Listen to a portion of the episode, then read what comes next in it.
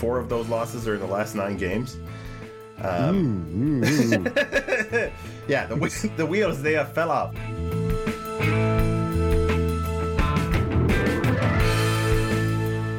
but the Yankees have come back to the pack a bit because the Blue Jays have games against them and they don't have any against the Red Sox.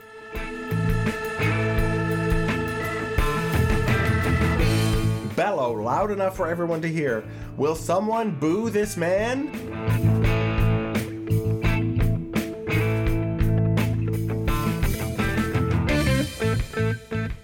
Welcome to episode number 218 of Artificial Turf Wars. We're guaranteed to be less exciting than a Friday night at the Sky Dome. I'm your host, Greg Wisniewski, and I am joined by the effervescent Joshua Howsam. How's it going, Josh? Uh, effervescent, that's a new one. Uh, it's going well because I was at the last two games. You must be feeling bubbly. You must. Um, It's hard I, not to. I feel like there's just uh, that that uh, gif of someone going, "Are you not entertained?" After the last Russell Crowe? bit.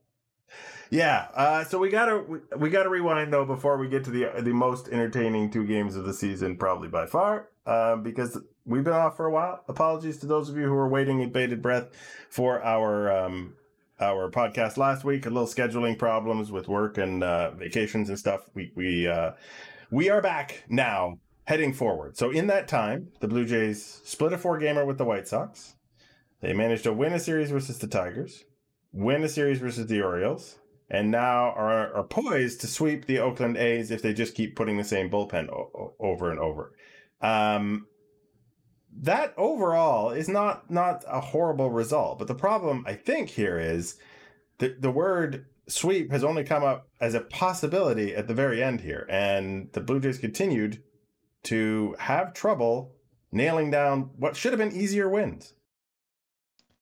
Yeah, they they definitely did. They found some interesting ways to lose some games too, with uh, you know, like Sem- Mar- Marcus Semien making a throwing error on a routine ground ball with two outs to end the game against the Tigers, and you know they lost one where the it was like a pass ball or or a wild pitch, but Kirk should have blocked it. It's just they, they they weren't hitting and they weren't executing, and so that's why we're in the situation where they didn't sweep the Orioles, they didn't sweep the Tigers.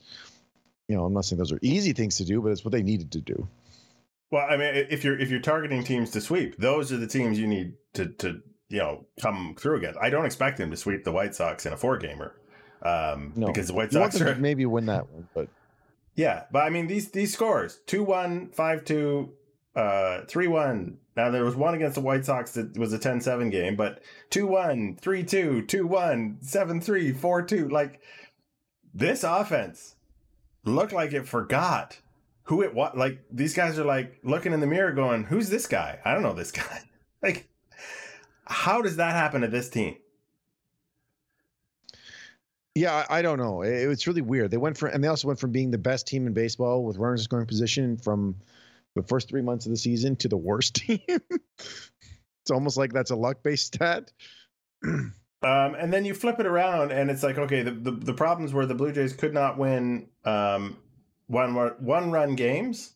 Uh, if you start with the White Sox, there's one, two, three, uh, four. If you include tonight, or the, today's game, four one run games in the last whatever that was. Today 10. wasn't a one run game. Uh, sorry, sorry. Friday night's game was a one-run game in the craziest sense Yeah. possible.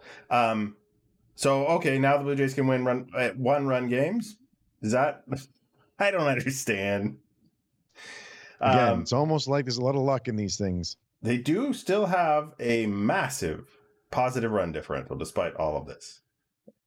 Yep.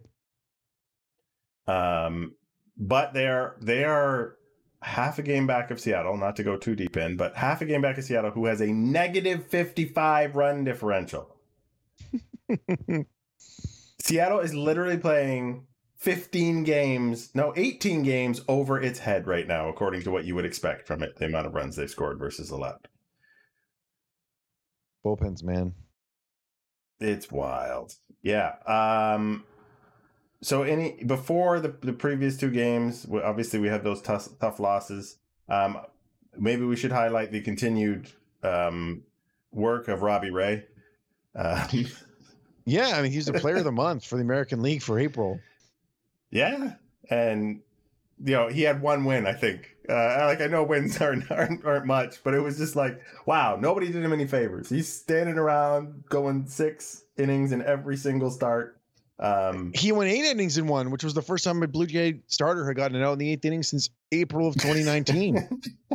uh, he's striking out 14 Tigers, I think, in his last outing, and and he almost has nothing to show for it except uh, the plaque from the American League um, records office. But he's yeah. helping the bullpen. I mean, the the weight that that takes off of this bullpen that has limited limited trusted membership, as you and I were briefly discussing before the podcast, is huge. Oh yeah, it, it's it's the biggest thing they've got going for them. I, I I was driving home from the game today. I was listening to the Jays talk. Josh Goldberg was talking, and he was saying that there's no player on this roster that has a bigger impact on whether they lose or win games than Robbie Ray right now because he's pitching well and going deep, and that affects the game after that and the game after that because of the way they have to use the bullpen. So he's just having one of those truly magical seasons. I mean, he's got uh, his walk per nine is 2.1. his previous career best was 3.5, and in a full season, 3.7. There was actually a point in Cliff Lee's career, not that Cliff Lee is, is like Robbie Ray, but there was a point in Cliff Lee's career where it was like, oh, I'm just not going to walk people anymore. And he got so much better in every other aspect after that, right? Because less base runners, et cetera, et cetera. But the, the joke is, of course, you can't just decide not to walk people. But that seemed to be what he did in one season. It was like, yeah, I'm done with walking people. Robbie Ray appears on the surface to have done exactly the same thing. And that was in uh, Cliff Lee's age 29 season, and this is Robbie Ray's age 29 season. Hmm. I don't know. I don't know what to, to conclude. Whether this is a you know is a coincidence. Is, is, this a absolutely this, yes? But yeah. um, but is this a Pete Walker thing? Is this a Robbie Ray finally understands something about his mechanics that he did not understand before, uh, irrespective of what his pitching coach is doing? You know, who knows? But it's working, and it's been working all season. So um, we we hope it keeps on working as we go forward. But I think he's getting recognized for it as well. Some people are like, well, uh, Gerrit Cole is going to win the AL Cy Young, but um, any other year, Robbie Ray would may, may, have done it. I think this is the season we were hoping Hyun-Jin Ryu would have, though. Yeah. Well, one thing about Ray before we talk about Ryu, through his first 19 starts, he'd given up 23 home runs. Mm-hmm. Since then, he's made, I think it's seven starts and given up two. So the one thing that was hurting him, he basically eliminated in August. Oh, maybe he just decided also to not give up home runs anymore. Yeah, it's really nice that you can just decide these things. Oh, if only they decided these things sooner. Um, yeah. So I mean, as as far as the the whole, you know, the two two week period there, uh, it was overlapping, unfortunately, with a massive Yankees win streak. And then a massive Red Sox one. So the Blue Jays have basically played pretty decent baseball to completely spin their wheels. Yeah, what really hurt them was, and we didn't record after these either because I was on vacation. When they went into Seattle, they lost two of three, and then they lost two at Washington, and then lost two of three the Tigers at home that stretch where they had well, I mean the Mariners look, the Mariners will will give them a pass there because it was in Seattle and you know they're surprisingly decent. But you have five games against Washington and Detroit and Detroit at home. You can't lose four of them. You, you just can't if you want to stay in the race, and that's what happened. And it forced them to have to sweep these other series, and that's just a tall task. Yeah, and and I you know, as fun as this is uh, at the moment, and the games that we're about to talk about are like fun with the capital F U N uh, for various reasons.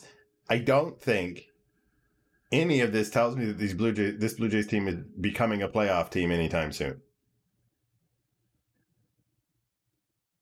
Uh, yeah. There's, there's just I too, mean, there, too there's much a path hill. To it, which again we'll, we'll talk yeah. about when we get there, but it's tough. Yeah. So we we should talk about the last two games because the offense that we just discussed in all these 2-1 and 4-2 loss and you know two three two win and all this the offense finally found uh, the answer to all of its ills apparently in the Oakland A's bullpen uh, at the in the eighth inning of a Friday night game. So The game was two nothing Oakland. They tied it. Uh, then it was eight to two Oakland. You can take it from there because you were at this game. What what was yeah, what were you thinking at and I eight said, to well, two they're losing this one, you know, Oh because yeah. teams this year were one in 457 when they were trailing by six in the eighth inning. Um, yeah, and then it just, I, I, Sean Manaea, who dominated them whole whole seven innings, came out, and they brought in brought in Trivino, who's been their closer, but had been injured, and then he got two outs. Uh, well, Valera led off with a, I believe it was a walk. Then he got two outs, and then Vlad got a single to score him, and then it went hit by pitch, walk, walk scoring a run, grand slam. And the Grand Slam has to be Lourdes Gurriel Jr., who's really only here to hit home runs as I think solo homers, homers and Grand Slams. Those are those are his favorite two um, situations in which to hit a home run. Uh, he, he just, you know, for the number of home runs he hits, three Grand Slams, I believe, in one year. That's that's quite the accomplishment. yeah, it, it's very it's very hard to do that. it's, it's pretty random, but randomly awesome. So, hey, everybody was on top of the world on Twitter at 8 8. Hey, we're back in this game that we should not be, absolutely not be in. Six runs in the eighth inning. We'll just hand the ball to Jordan Romano and hope for the best. yeah, and that actually hasn't been the case. Because in that first game where Jordan Romano gave up the two run homer, and it's like, oh my god, they came back from eight to two to tie it, and then now they're down two again. Uh, and I think, you know, a lot of people like myself, or anyway, but some other people would, would have said this that this is a microcosm of the Jays season. There is so much magic waiting to happen, and then all that other crap shows up at the worst possible time and ruins the magic. But uh, because narratives are hard to write in your head and don't always turn out the way you're imagining them, uh, the Blue Jays still had three more outs to play with. Yeah, it turns out they didn't need any of them. No. you you talk about nine runs. The Jays scored nine runs in one out. Yeah. That's a amazing uh now here's the thing. I made the, the illusion earlier. Maybe it's just the Oakland A's bullpen at the moment. I think you could probably say that's the case. But the Yeah. Jays, you know, have faced some crappy pitchers and not done anything in the in the recent past. So they still had to get it done. And it was interesting in that ninth inning. So Sergio Romo came in, and Valera and Springer, neither of them like Valera got a bloop single, and then Springer swung at a pitch that was like a foot outside, and somehow hooked it into the corner. So it's like, okay, well they have second and third down two with the big boys coming up, but he hadn't actually pitched poorly, and then Semien hit a gigantic, gigantic no doubt home run. it My was voice, as in case by the way, it's like it's a little off today because of last Screaming? night's game. Yeah, there was some screaming, I bet. Uh, yeah, that uh, that was one of those watch that outfielder not really do anything except turn around. There was no attempt to chase that ball down. No. Um, Tony Kemp, wild. poor Tony Kemp. On both Gurriel and uh, and Semien's home runs, he just bent over and just complete dejection. um, but there's we have a thing with Tony Kemp on his Twitter later, so maybe it wasn't dejection by the end of the game. I think maybe maybe we turned. well, I think it to- was by the end of the game. Then after Yeah. the game, it wasn't because Yeah, we've- we've blew- turned- Go ahead. No, it's just you know he, Oakland is in this playoff chase. They were they started the series two back of Boston, and now they are not. Yeah, the Blue Jays. I think uh, what was the stat? Oakland is twenty four and six when scoring more than eight runs. I think, and uh, four or eight or more runs, and four of those losses are in the last nine games. Um, Ooh, ooh, ooh. yeah, the the wheels they have fell off all at once. Uh, but again, the Blue Jays have not always capitalized on this kind of of uh, team that's that's on the skids, and if they could do it against Oakland, um, who is you know in the wild card race with them, it's absolutely uh, going to help them uh, make me look stupid um, about them not being a, a, a playoff team. Uh, but it got it, it was not nearly as nail bitey. But today's game also pretty wild. Yeah, you wouldn't have thought so for the first six innings. So the Jays got ahead one nothing, then two nothing, then four nothing. And then the first hit Berrios gave up was a home run in the fifth, the solo shot. And then in the top of the seventh, Berrios cracked a little bit, and then Semien kicked another ground ball. So there was four three. It's like, oh no. And then the Jays put up immediately three back to make it seven to seven to four, and it's just like, okay, or seven to three. Okay, breathe a bit. Give Tim Mayza the ball. Hope for the best. And then he did great. Yeah. And then they put up three more in the bottom of the eighth. So it was 10 to 3. So you think this would be an easy, calm one?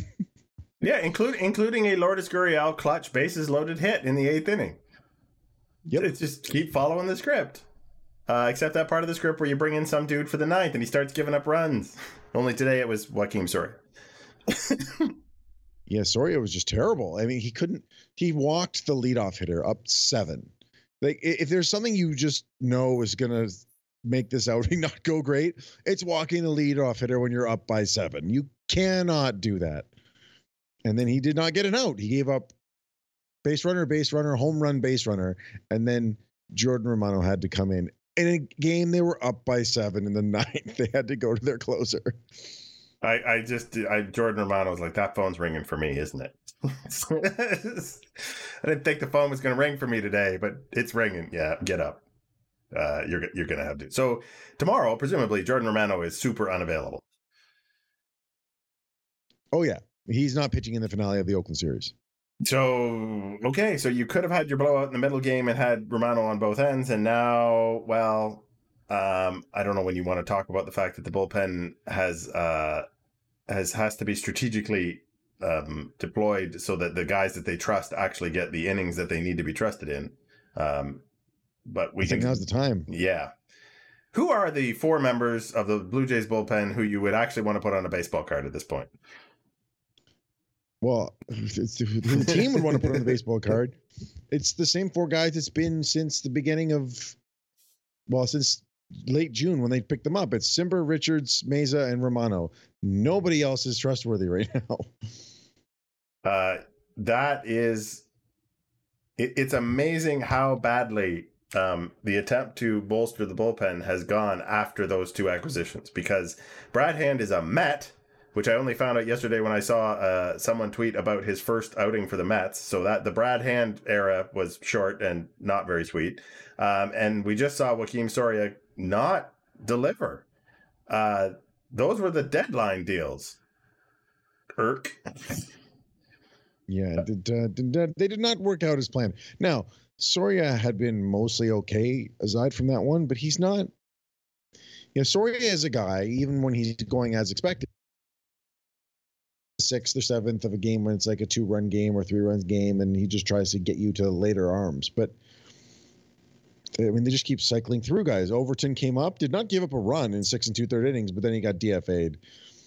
And then they had uh, Kirby Snead was up and down, and uh, what's his name? I just totally lost him. Saucedo? Saucedo, he's still he's still there. And then they've you know they've called up some other guys. So but they're just trying anything like any port in a storm kind of thing just to get to the end of games. Yeah, and uh, the end result is um, again these results that aren't quite going to get them to you know they aren't sweeping series they aren't stomping on poor teams although they are winning so couple more arms is is going to be necessary, I think, to get to the finish line. Uh, so this this I was surprised, I will admit, to see Jarrod Dyson in as a as a pinch runner today for George Springer. Not because Springer was being pinch run for, but because I forgot Dyson was even a thing. yep. They picked him up when Springer was coming back as the DH because they needed another center fielder. Yeah. So let us review briefly all of the transactions that got us to where we are right now, um, because there are a couple uh, of guys who we we got back um, as well. So we start with uh, Trent Thornton. Uh, we we didn't mention him in the bullpen dance. Trent Thornton is down, um, and of course we mentioned Brad Hand being DFA. Uh, Santiago Espinal though went on the IL, which is a little. I mean, he is he is not you know all star caliber player, but um, he certainly was holding his own at defense um, for third base. Now that's Kevin Smith's And- job. Even offensively, he'd been fine. Yeah, uh, but now that's Kevin Smith's job, who has a major league home run. Congratulations, Kevin Smith. Uh, but not much more than that. Nope. Uh, yeah. You and then, yeah, Connor Overton was was DFA as well, and then there's the the returning guys. Right. So Jarrod Dyson, um, Danny Jansen, who uh, is not an automatic out. We don't even have to ask. I believe he's No, he's been awesome since he came back. He, he's come back, he's had six plate appearances, and he has two home runs and two doubles in those six plate appearances, and a walk. Uh, well, hopefully he's 100% healed up, and that's why he was not doing so well earlier in the year. Uh, Jake Lamb, that was just was that yes? That was Friday, maybe Today. Today. Or it was Friday night. They made the claim. Yeah, sorry. He, he reported on Saturday, which is when we're recording this today. What's Jake Lamb going to do for this team? Play third base and hit right-handed pitching. Fingers crossed. That's the idea. Yeah. Um, Nate Pearson is back. Is he throwing 100 miles an hour in the big leagues or close to it? Yes, Yes. Is he hitting the strike zone? mostly. Sometimes. Is he hitting the spots in the strike zone he wants to? No. Mm-mm, no. uh, that was the September roster officially, and then Bryan Baker, a name I don't believe we've seen in a Blue Jay uh, major league uniform before. Am I right? No, yeah, he was a, he was his contract was selected, so he's now on the 40 man. He was not before. He was one of the he was the player to be named later actually in the Sunwon O trade with the Rockies, and so he's the first one of that deal to make the major leagues. He's he throws 100 miles an hour, which that's useful in a bullpen. Yeah. and he had a really good showing at AAA this year. So, like, why not? Essentially, is the is the way that's gone. Like he, he gave up eight runs, five earned in 34 innings with 40 strikeouts and 16 walks. Okay, well, No, I see how that flamethrowing stuff does against the big leaguers. yeah, it doesn't look wild. Doesn't look like it's he's got everything completely under control. But hey, uh, he's hard. He was hard to hit. So sure. Um, my other notes. Oh, uh, I mean, go ahead. Well, there's one guy that's not on this list, and you mentioned that this bullpen needs reinforcements in a big way, and the biggest one, finally, maybe I have to say maybe because you, you we know why. Julian Merryweather is actually pitching in real games in Buffalo, and Ju- doing well. Julian maybe weather. I I so want this guy to be successful at this point and healthy. I really want it. So Just stay healthy for one month. yeah, we've we've all now collectively crossed our fingers for you, Josh and I, Julian, if you're listening. Um, so that's I mean that's really all you can ask is for crossed fingers at this point. Uh, let it rip because you were every time I've seen you, you've looked really good, really good to great. Um, so we did mention George Springer's return as well. I think that is an important uh, part of this offense, even if he is only DHing. Although it does at this late point in the season mean that some guys who would normally get a break, like Vlad as a half day, you know, DH, are not able to do so, and that is a little unfortunate. Yeah, and it also has some other roster ripples where, for example, in today's game, Corey Dickerson was a starting center fielder playing center field. Mm. He was mostly fine. There was one ball he probably should have caught, which ended up leading to potentially two runs. I don't think he's played center field since 2015. My question is, why would you like not put Teoscar Hernandez in center field and put Dickerson Well, that's right? what they did against Baltimore. So I'm not really sure why they chose to do it this way in this game. But uh, yeah, that's what they ended up doing. So Springer, because Grichuk can't play against right-handed pitching anymore. I think the Blue Jays have realized that. And Corey Dickerson has actually been very, very good. Yeah. He's he's hitting 286 with a 321 on base and a 494 slugging for the Blue Jays, which is great. That's exactly what they wanted. But it means there's no actual center fielder. Yeah, so it, the defensive alignment when they are facing right-handed pitching is not ideal right now. It means they have at best one useful outfielder, uh, one guy who you would consider a decent outfielder if they decide to play Jarrod Dyson, but that's usually just a late game replacement. Yeah, he's he's a runner, not a not a fighter. Yeah. Um, well, you can't have everything, Josh, as we've been reminded over and over and over again this season. So Yep. There we are. That gets us to the caught up on all the, the goings on with the Blue Jays, who sit five games out of a wild card spot. So how how do we turn I believe they were four games out like three, four weeks ago. So what is the path for the Blue Jays, uh, other than obviously winning every single game, to get back into to some reasonable uh, position to uh, make that wild card game? Well, interestingly, it would have been everyone's saying just catch Boston. You just got to keep winning to catch Boston. But now, Boston is only a half game ahead of the Yankees, or behind the Yankees, and the Blue Jays have seven games left with New York. That's the path. They have to beat the Yankees. If they do that, if they win six of those games, now that's a very tall task because the Yankees are a good team. But if they do that, then they are going to be in a great spot going forward. So it's actually worked out to the Jays' favor that the Yankees have come back to the pack and Boston. Well, no, you still didn't want Boston to win, but but the Yankees have come back to the pack a bit because the Blue Jays have games against them and they don't have any against the Red Sox. Right. So your argument is the best thing, and I can see it, is the best thing is to have your fate in your own hands because otherwise you're just scoreboard watching while you try and, you know, win it out.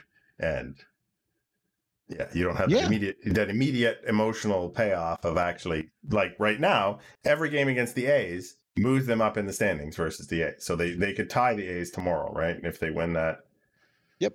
So Yeah. and, and the reason this this having the ability to beat the teams ahead of you matters, as you said, they can tie the A's and they can then they could jump them after that. The Blue Jays are in a worse position relative to the Red Sox now than they were before they won the last two games. Yeah. Because two games have come off the schedule and they've gained nothing in the standings. Thank you very much, Cleveland. you can never count on Cleveland. Well, you know. They did the okay. So I I know this is a Blue Jays podcast, but I, I have to say I've never seen this happen. In again, we're recording this Saturday. In today's game, Cleveland hit a, a home run to tie the game in the ninth. They were down three nothing. They got a run and then a two run homer. In the bottom of the ninth, there was first and second, and Cleveland couldn't take out their left-handed pitcher, so they intentionally walked the winning run to third base mm. so they could get the left on left matchup with Verdugo instead of against JD Martinez. Look, JD Martinez is a much better hitter than Verdugo, but that was crazy. And it did not work because Verdugo got a hit and the game ended. Ugh. I've just never seen that. I've never Yeah. seen a manager intentionally put the winning run at third, no, I've except seen, when I- they were like intentionally walking Barry Bonds with the bases loaded and stuff like that. But that was very different.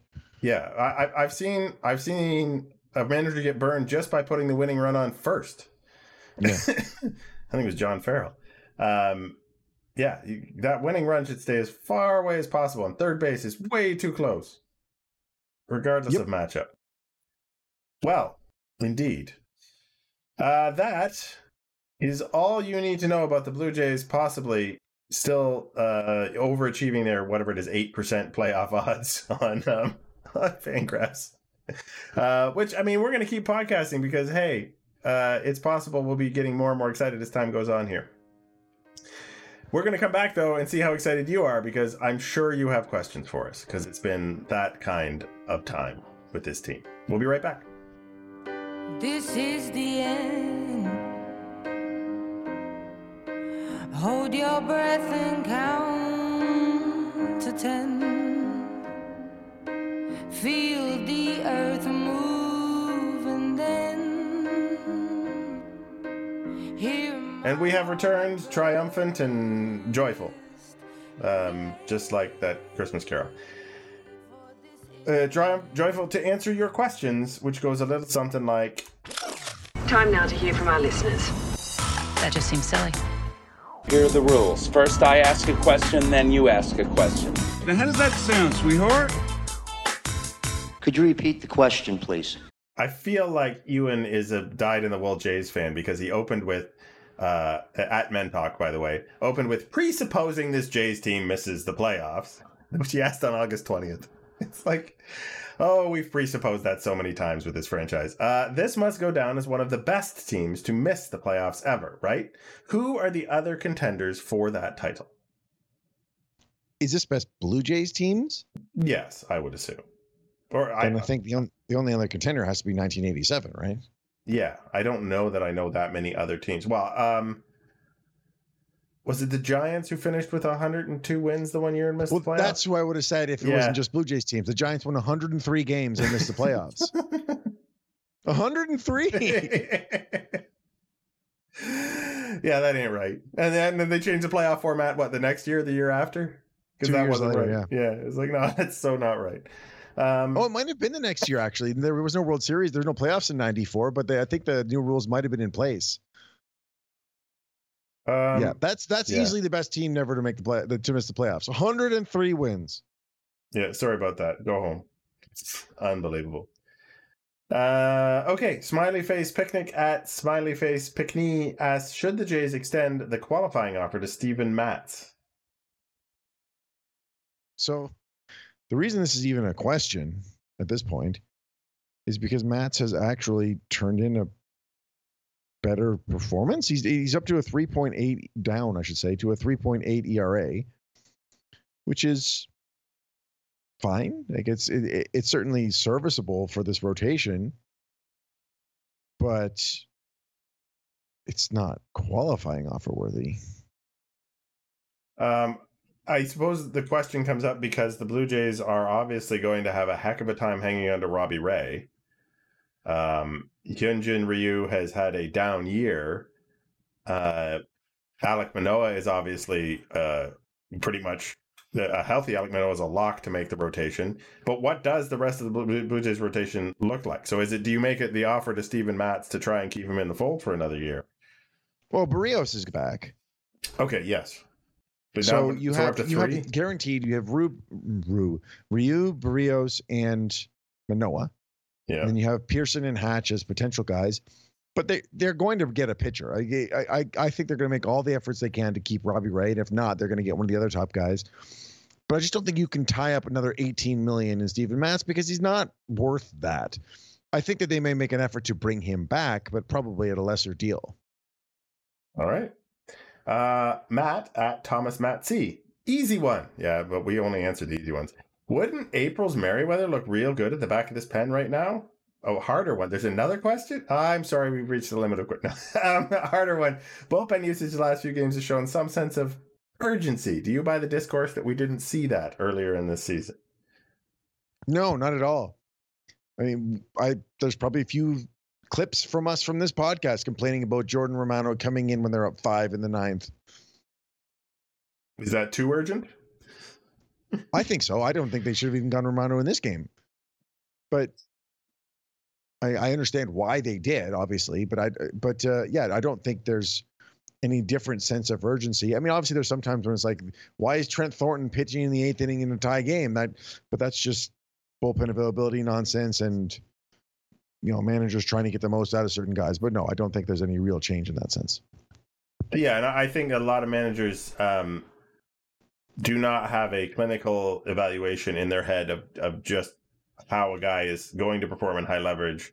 Um, they have much more of a, a gut feeling, especially early in the season. And I think so. What you're seeing now is is possibly Charlie Montoyo's experience with certain guys um, having changed his perspective on certain pitchers and made him shy away from from going to um, you know the Tyler Chatwoods of the world when when they're not when they don't have it. Um, yeah, I, I think Charlie was figuring out how to handle his bullpen. I, I don't think I would have done it the way he did, but that's that's what you get. Major league managers do weird things. Otherwise, we wouldn't have anybody to talk about. Exactly. And I mean, the important thing is that you and I have something to talk about, right? It's the, the That's Winning- really all that matters with professional sports. winning games is secondary, I assure you. Uh, yeah. So now we go to uh, gold stars for, in the most unlikely thing, the opposing team. I think that's rather brilliant. So I did good, right? I mean, I would have thought you'd get a gold star. You enjoy that. You've earned it. Uh, yeah, and I think it. You know, we're we're very fair here. Uh, we're going to give two gold stars out to the Oakland A's. Although I'm not sure we'd be giving them out if the Oakland A's had just beat the Jays in heartbreaking fashion two days in a row. Well, it wouldn't have been heartbreaking if they beat them in the first game. Okay, stunning. Um, so the first one uh, you wanted to hand out to uh, Josh Harrison. Yeah, so Alek Manoah, as he is wont to do, was hitting some guys. You know, he hit a bunch of guys in the minors. He's hit a bunch of guys in the majors. That's just just part of what he does because he's got that running fastball and he likes to pitch up and in.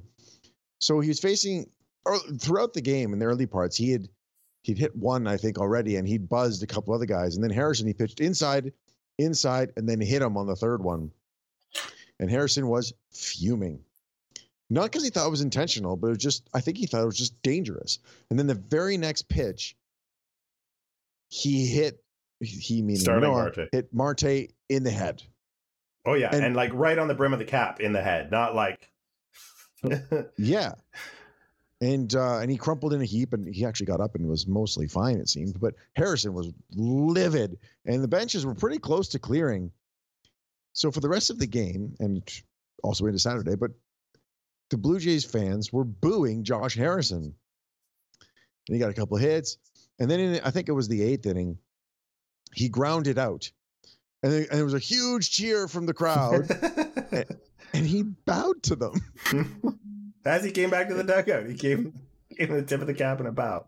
I believe it was it tip was of the cap. Yeah. it's just he's having fun and it was just really playing off the crowd like that I- i just i thought it was really funny and i really enjoyed it and i want to give him the gold star for it because that's the kind of stuff you want to see on the baseball field you want to see guys interacting you want you know enjoying themselves essentially So, just as a, a sidebar to that, I was watching, um, and I don't remember which game it was, but it was a home game for the Blue Jays, and uh, Buck and uh, Dan Shulman could not make out what was going on on the field, but they realized that someone was yelling something from one side of the stands, and then the crowd would boo after um, after it. And they, they so they went down to Hazel May, who was actually at field level. They said, "Can you tell us what's going on? Because we we know it's one one person doing this. We don't know what." Apparently, every time a new batter came up, whoever this guy was would bellow loud enough for everyone to hear. Will someone boo this man? And then well that happened that happened uh at the game today it, it's um yeah it takes a lot to be heard in that stadium. yeah so that's you know that's from a movie yes. from Half Baked. Boo this man. um, boo. And it's become a gift that people use all the time, including me. Yes. So one thing I will say, so this is not a do-over or anything like that, but just a little. So the Blue Jays fans are getting all over Josh Harrison, right? Yeah. And they continued it into Saturday's game today. And then Trivino started plunking batters left and right and pitching up and in. And then the Blue Jays fans lost their minds. And it's like, this is exactly what you're angry at Josh Harrison for. yeah. Literally the exact same thing. Yeah, Alek Manoah was not trying to hit anyone, hit anyone, and Trivino is not trying to hit anyone. Um, it's just upsetting to get hit. That that's just the way it is. Uh, yeah. So uh, that was sorry. Would someone boo this man? Um, every new batter got a, a vociferous bunch of boos. My uh, gold star goes to um, Tony Kemp, who uh, again reacted very uh, disappointedly to the home runs that were hit by Gurriel and by Semien, but um, he stayed on the field after everyone else had left, even to the point where Marcus Semien was being interviewed by Hazel May, and he was still at the shortstop position, watching.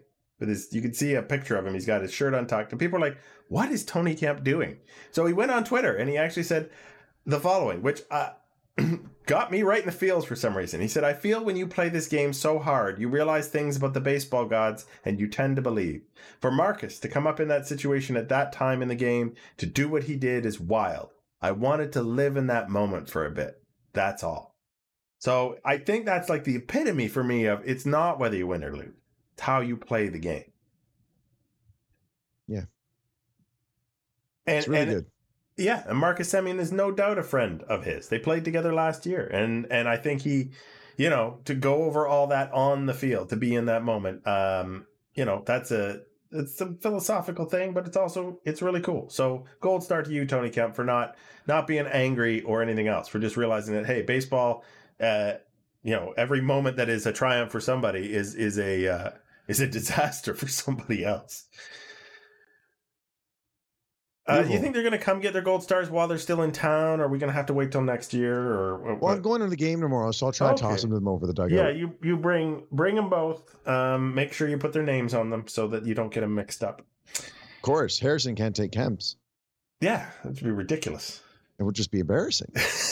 All right, so um, this this means we are rolling in, I believe, to the tail end of the podcast, unless I have missed a topic here. Let me refer back to my notes. No, I no, think that's it.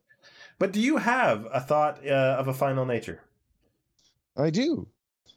Uh, it's not about the Jays and their performance because I think we talked about their chances and everything like that enough.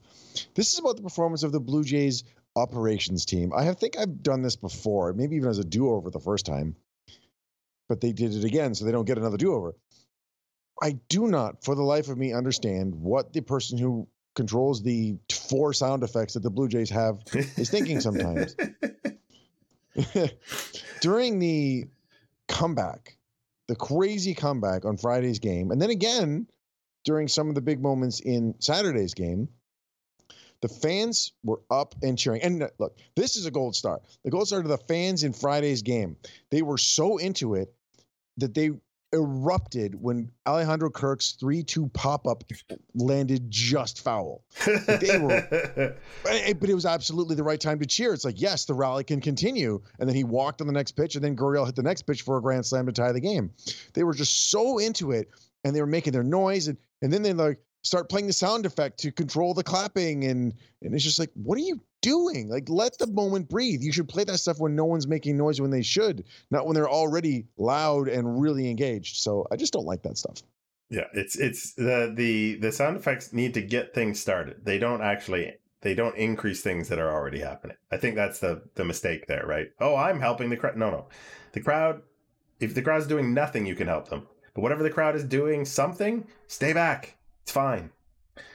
Uh so my final thought is regarding cherry pick stats because we- all love the you know this baseball player on Tuesdays in May during day games has a, a 3.46 ERA E right and then Oh. Hashtag baseball stats. yeah uh, he is the first um the first player to uh, hit five home runs in his first six games since 1956 like okay why this one though I I'm I fell in love with. How many times in baseball tis- history has a team been up 8 2 at the Rogers Center in the eighth inning or later of a September game, given up six runs to the Blue Jays, including a game tying home run by Lourdes Gurriel Jr., and then lost on a walk off home run against Sergio Romo? twice.